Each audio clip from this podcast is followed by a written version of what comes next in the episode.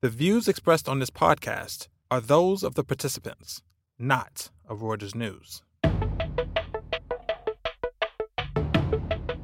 You're listening to The Viewsroom, a podcast brought to you by the staff of Breakingviews. I'm Jennifer Saba, and with me is my co host, Anthony Currie. Hey, Anthony. Hi, Jen. A bit later in the program, our colleagues in Asia are going to take you through the business ramifications of the Hong Kong protests, most notably the departure of Cathay Pacific's CEO. But before we pass the mic to Asia, we're going to discuss all those flashing warning signs that suggest a downturn is on the way. We have with us in the studio Richard Beales to help us decipher what this could all mean. Hi, Richard. Hi. All right, so let's first turn to the um, inverted yield curve. Well, this is when long term yields fall below short term yields. Okay, so stop. Yes. Our head's already exploded. No, it really is because I've I've been reading a lot about this, and I still cannot really wrap my head around what does this mean. Like, just take a step back. What does so this say you- about the economy? if you lend somebody money, if you're a bank, you lend somebody money, Okay, right? Lending them somebody money for a year okay, is less risky, you might think, than lending somebody money for five years or 10 years. You know, circumstances can change in that time. So the risk of repayment or not getting repaid in full ought to be higher the longer you're lending for. That's the theory, which So means a that you in a normal in a normal shaped yield curve, as they like to call it, long term yields are higher than short term yields.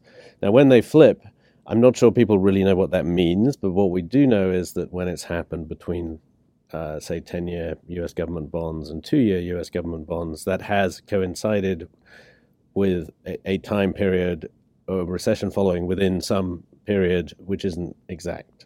okay. So this this happened last week, right? Was that the Right. first time that this flipped? Yeah, I think it was. Um, for, the, it's- for the two it's- for the two year yeah. versus ten year. It's, yes. it's very close. It's, Okay. it, I mean, it's been very close a couple of times, but if you look at the chart, it's like, yeah, the last few months is when the the gap has shrunk basically to zero, and we're just sort of waiting for it to go below that zero. and that's Okay. that's why the markets freaked out last week about it because for some reason traders seem to like this particular two year versus ten year um, metric, whereas some of the purists, the acad- academics, or whatever, will say we prefer the, the the one which compares what you can what it costs to borrow for three months versus five years, and that actually has been inverted for the past two or three months, so which looks actually a lot worse. Okay, so we have the inverted yield curve with uh, the two year and 10 year Yeah. Treasury note, which the last time this happened was right before the recession in 2008, right? Right. Okay, so the shorter term yield curve is inverted as well. Yep. Um, so, what, Anthony, what does this all mean, like, in terms of how do you put this in um, perspective from other recessions that we've had? Well, it's it's tricky, right? If you look at if you look at the, the two year, ten year, I think the stats are Richard. Correct me if I'm wrong. It's um, that that that inversion has I think over a certain period of time. I don't think we're going to take just one quick flip in one day, but over a certain period of time, say a month or two months, has been used to predict. In retrospect, five the past five recessions. There's also one time where it inverted, where it a recession didn't follow. So it's not as if it's always accurate, but in the past it's had a lot of accuracy. So we're thinking, okay, if this is happening to at least two of the yield curves now, at least one of them long term, one of them intermittently at the moment, it looks bad, but it, it might not be as as reliable as it used to be. Okay, think- now why yeah. is that? Because I've, I've, I've heard that there's uh, a reason behind that, and it has to do with the government buying more bonds. Well, Is that so interest rates have been very unusually low ever since the crisis, as everybody knows who is a saver Yep. or, or indeed a borrower. um, and that and very low inflation uh, both may factor into you know the, the, the famous phrase this time could be different. Mhm. Um, also, we don't really know. It's not like an inverted yield curve causes a recession. It happens to occur before a recession. So we don't know if there's what the levers may be that are causing one thing and the other. So it's it's hard to say this means a recession is coming. It has meant a recession is coming, but but the some of the underlying things that really do matter to the economy, like interest rates, like inflation, have behaved, and the, indeed the length of this recovery, which is the longest in history uh, between recessions uh, factor into it the possibility that it's different this time. Okay. Now, this isn't the only signal that we have that we could possibly in, be in a recession. There are other flashing warning signs. So let's go through some of those. Um, first of all, it's the PMI for manufacturer, manufacturing right. manufacturers, yeah, right? The Purchasing Managers Index is what they call it, but it's a sort of amalgam of different manufacturing indicators, uh, output uh, prices, employment, things like that. And that's at its lowest. Um, they, they have this index system where 50 is kind of a dividing line. If it's above 50, it's generally okay outlook. If it's below 50, it's kind of a negative outlook. Um, it's just still just above 50, but it, nonetheless, it's at its lowest level since 2009, coming out of the crisis. Okay, um, Anthony, you also did a piece last week about banks and how you can look at the banks and kind of also see some troubled areas. Right. Uh, why don't you take us through what exactly, if you, you take all the major banks, yeah, and what do they tell you? Again, we're, we're looking at a what what for most people to be a wonky metric is called book value, and that basically means um, what is a bank worth if you took the if you subtracted the assets from its liabilities. In other words, if this bank were to be broken up and sold tomorrow, it should get at least this amount back, i.e., the loans it carries, the, the, the, the securities it holds. And in general, in the past, um, going below book value implies there's a problem. It implies, in the past, usually it's meant um, you've got problem loans, they're not worth as much as we thought they were, or you're going to have a lot of write downs, um, or the bonds you're holding, whatever it is, they're just not worth um, what you think they're worth at the moment, and we investors are going to mark that down, and we do it by putting the shares down. Increasingly, though, and this is again since the last crisis, same with the yield curve. There's just we've got so many things getting in the way of what we used to think made that a good metric. So, um, if you look at previous recessions, it was rare for um, a bank's book value to go below one times book value until the recession had happened. Mm-hmm. This time, if you think there's a recession coming, we're looking, well, look at the book values now. At one point last week, four of the top five banks were actually below book value, and we're not in a recession. So you think, my God, this must be crazy, which means we're really in trouble. The problem, though, with that is twofold. Firstly, two of them, Citi and Goldman, were already below book value. Citi because it generally can't get away from the impression in people's minds that it always hits the next crisis, and it's been like that for ten. Because 10 it's years. so big, or no, because it lumbering? always hits for thirty years. It's hit every single crisis that's ever happened, right? Okay. So it just can't avoid them. Okay. Um, and Goldman frankly, Goldman's been involved in this uh, scandal in Malaysia, uh, where how much money they may have to pay out, if they do any, is weighing on investors' minds. So that's low. But also, most of these banks have struggled to earn enough money over the past 10 years to cover their cost of capital, their cost of operations. So if you can't do that, you probably shouldn't trade above book value. And that's only changed since the tax cuts came in a couple of years ago here in the US, where they started most of them earning a bit more. And JP Morgan's still looking very good, frankly. So again, out of the yield curve, there are reasons to look at it and go, okay, this is worrying, but also reasons to go, actually, this is nowhere near as bad as it used to be. So should we worry about that? Okay, so you bring up another good point, which are the tax cuts that were enacted in 2017, which is supposed to be the great generator of, of markets and everything and what have you. It seems to completely be petering out the, the effects of this uh, tax cut. Um, Richard, what are some of the things you've been looking at that you can kind of point to and say, like, this is not all that is cracked up to be. Well, I think with the tax cuts, you do have to recognize that investors have shortish memories, and, and what happened with the tax cuts was one year, for one year, banks looked at, or not just banks, companies looked a lot better than they had looked because their profit went up because their taxes had gone down, not right. because anything fundamental had improved, although some fundamental things had also improved. So for four quarters, you get that generous comparison, and then it goes away because you're back to comparing now with the, the quarter that was already better for the taxes. So investors have short memories. That's one reason they're less enthusiastic once the tax uh, cuts are one year in. Um, it was supposed to boost the economy.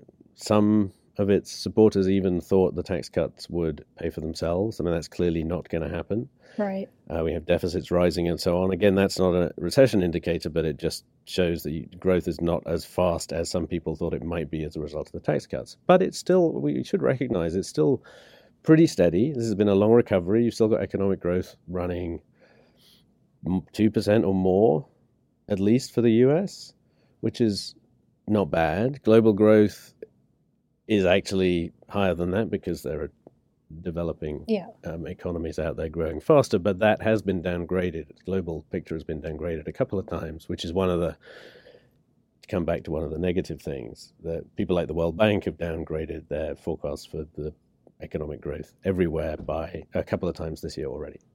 And and that also has to play in with the trade war that President Sure, Donald and that's Trump, one I of the reasons started, they've right? I mean, downgraded it because of the, the worry that or the reality that trade is going to uh, reduce and reduce economic activity. yeah, which I, I think that I the past couple of forecasts I've seen basically are now kind of taking into account this thing is happening. Right. There's no walking but walking it back for a while. That They- also they- gets at into gets least. into debate about whether it, what causes a recession. Okay, we just let's not we're not going to go too much into into the theory here, but um, is it um, is it economic output by say the uh, manufacturing and services center? I mean, businesses account for what a third of GDP, whereas consumers account for two thirds in the US, or is it because of some kind of financial problem?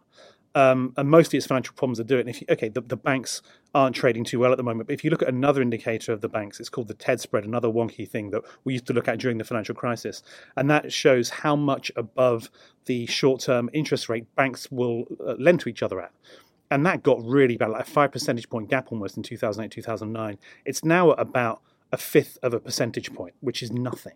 So if you think that is meant to indicate a So people aren't, credit aren't risk worried fear, about banks. yeah, and, and by extension, there's no big uh, worries about a broader credit risk. Now, of course, if you get a general slowdown from industry, that will that will probably expose a certain number of companies that are sort of not necessarily teetering on the edge now, but certainly have strained balance sheets or where their margins are very low. They will get strained, and that may well uh, propel us into something of a recession. But at the moment, and I hesitate to say this because who knows what's going to happen, but at the moment, if there were one, the signs kind of indicate that if it's manufacturing or, or industry led, it probably will be a bit more like 2000 and, well, 2000, 2001, i.e., short and not too painful compared to the Great Recession of 10 years ago. But that's, you know, again, we're still looking at in, uh, imperfect metrics. Okay, so Richard, what defines a recession? Right. So I think you know any any report that uh, a GDP uh, the economy is shrinking is going to set alarm bells off for it. But the official definition or the working definition that people use is two quarters of uh, shrink a shrinking economy. Yeah, if you look at Germany, for example, this week it, it announced that its second quarter it shrank by 0.1, 0.2 percentage points. So really right on the cusp. But that really looks bad. A, Germany is meant to be the sort of the power engine of Europe's economy. Yeah. So you, you may think, okay, six months is what we really care about, but I think these days we look at these things and go, okay, so we're kind of there. Um, but officially we're not. But you can this feel is there, right? And that's part of the issue of what we're all sort of dancing around here for the U.S. recession is if we talk about it, it'll be getting there. Well, if everyone's talking about it, people are worried about it. So does a time definition really? Is it really what people are looking for, or they just think once we see those negative numbers, we're going to go for it and say we're in But, it? but uh, Anthony, you, you raised a point earlier, which I think is important too, which is that a big, huge majority chunk of the U.S. economy is driven by consumers, Mm. and we've got you know wages, sort of the, the absence of wage inflation or the sort of relatively modest wage inflation has been a sort of mystery about this long recovery. But nonetheless, employment is very full. It's been pretty easy for, for most people to find jobs. There's people aren't firing much. You know, the, the, the still more jobs being created every month. Unemployment rate is bouncing along at a historically low level. The consumer side is not suffering. Uh, Yeah, and on look at the debt side, it's not looking that bad either. Yes, you can see some uh, borrowing uh, issues and some delinquencies on auto loans and credit cards, but we're talking about coming off exceptionally low levels that have been there for a very long time. So it'd be hard for them to go much lower. So if you go up from say two percentage points of delinquencies to three percentage points, that's still pretty good. It's just that the quantum shift feels bad from where we are. That doesn't mean that's going to drive us into a recession. It just means people aren't as well off as they were a year ago. So, taking everything that we just said, the inverted yield curves of various benchmarks, um, falling PMI indexes, wh- what do you think is going to happen? Do you Well, think we're in a recession or I'm, not? well, I don't think we are, but I, I, I'm a journalist, I'm and therefore a natural pessimist. Um, so I, I kind of feel like we're heading towards one. Although I can look at lots of indicators to tell me not to worry about it as much. You know, Richard, look at the soybean prices between Brazil and the US recently. That's looking pretty good. Earnings, adjusted earnings for the S and P 500 is looking pretty good on on forward estimates. But yeah, I'm an I'm a natural pessimist, so I think you know I'm I'm not going to be spending much money in the next few months. I mean, of course there'll be one eventually. The economic cycle is not dead. I think the question is: Are these signals like the yield curve that everyone was jumping on? Are they signaling a recession anytime, let's say, in the next few quarters? And you know, we, it's it's a cardinal rule of journalism that time will tell is a kind of a lazy crutch. But yeah, I'll I'll reach for it. In this case, I have to say it. Time will tell. Okay, so Richard, thanks for coming in. I appreciate it. Thanks, Jen. I'm Pete Sweeney. I'm here in Hong Kong talking with my fellow columnist Clara Ferreira Marques about the recent ructions which have begun to infect corporate boardrooms in the city, um, most specifically Cathay. There's also pressure on the big four auditors. Cathay seems to have a, a bit of a, a, major head churn with Chief Executive Rupert Hogg and one of his top deputies have abruptly resigned over the participation of employees in protests against a controversial extradition law with China. Clara, what's your take?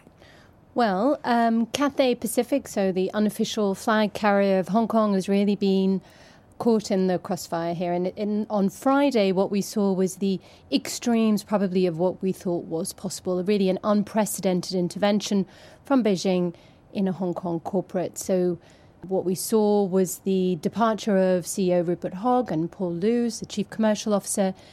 Very significantly, the news came out first on CCTV, so on Chinese state television, and then to the Hong Kong Exchange from Cathay. So it was very clear where the pressure was coming from, and it is, as you say, in response to the company's uh, how the company has dealt with the involvement of its employees in protests, and probably the occupation and violence in the airport didn't help either. Yeah, now they've also fired some pilots, yes, and there's pressure on other employees, and, and this seems to be a trend that's wider than Cathay as well. I know that some of the big four auditors are under pressure from Beijing. Some of their employees apparently took out a uh, on their own, Recognizant took out an ad that was supporting the protesters. Beijing is now leaning on them to terminate or somehow get rid of employees that are supporting the protest. How does this play out for financial corporations dealing with China? Well, I mean, let's think about the people who are based here. So, the large corporations that have roots in Hong Kong have large bodies of staff in Hong Kong. So, Cathay has 27,000 people, most of them based here in Hong Kong, and a client base which is in the mainland, or a, a regulator also in the mainland. So, that might apply to Cathay, it applies to HSBC, it might apply to some of the other so called Hongs, so the large conglomerates, Jardine Matheson, uh, Hutchison to some extent. So, really, all of them will be the first in line, but then the auditors, anyone whose financial services also depend on their ability to operate in China. I mean, how hard is next. it for them to, to give in on this one? They're doing so much business in the mainland these days. I mean, is this something they could push back on, or realistically, did they have to go as far as they did? Cathay, absolutely, they had almost no choice. If we're realistic about what you can do if the Civil Aviation Authority in Beijing tells you that you have to have your crew list check, not only if you're going to fly to the mainland, but also if you are flying in Chinese airspace. Now, think about where Cathay is based physically. That's almost impossible. Well, and they've got a big shareholder in the background, right? Air China. How does this work out for that? Well, so Air China has just under 30% of Cathay, and Cathay in exchange also has a, a, a, smaller stake in, in Air China. But the really interesting thing is that for a long time, people have talked about the sort of theoretical possibility of an Air China Cathay merger or an Air China takeover of Cathay or Swire in some way, reducing its, its stake. Certainly now it looks a lot less challenging, and that Cathay would be doing it from a position of weakness. And how does this play out for Swire? This is owned by a Hong and they have the majority.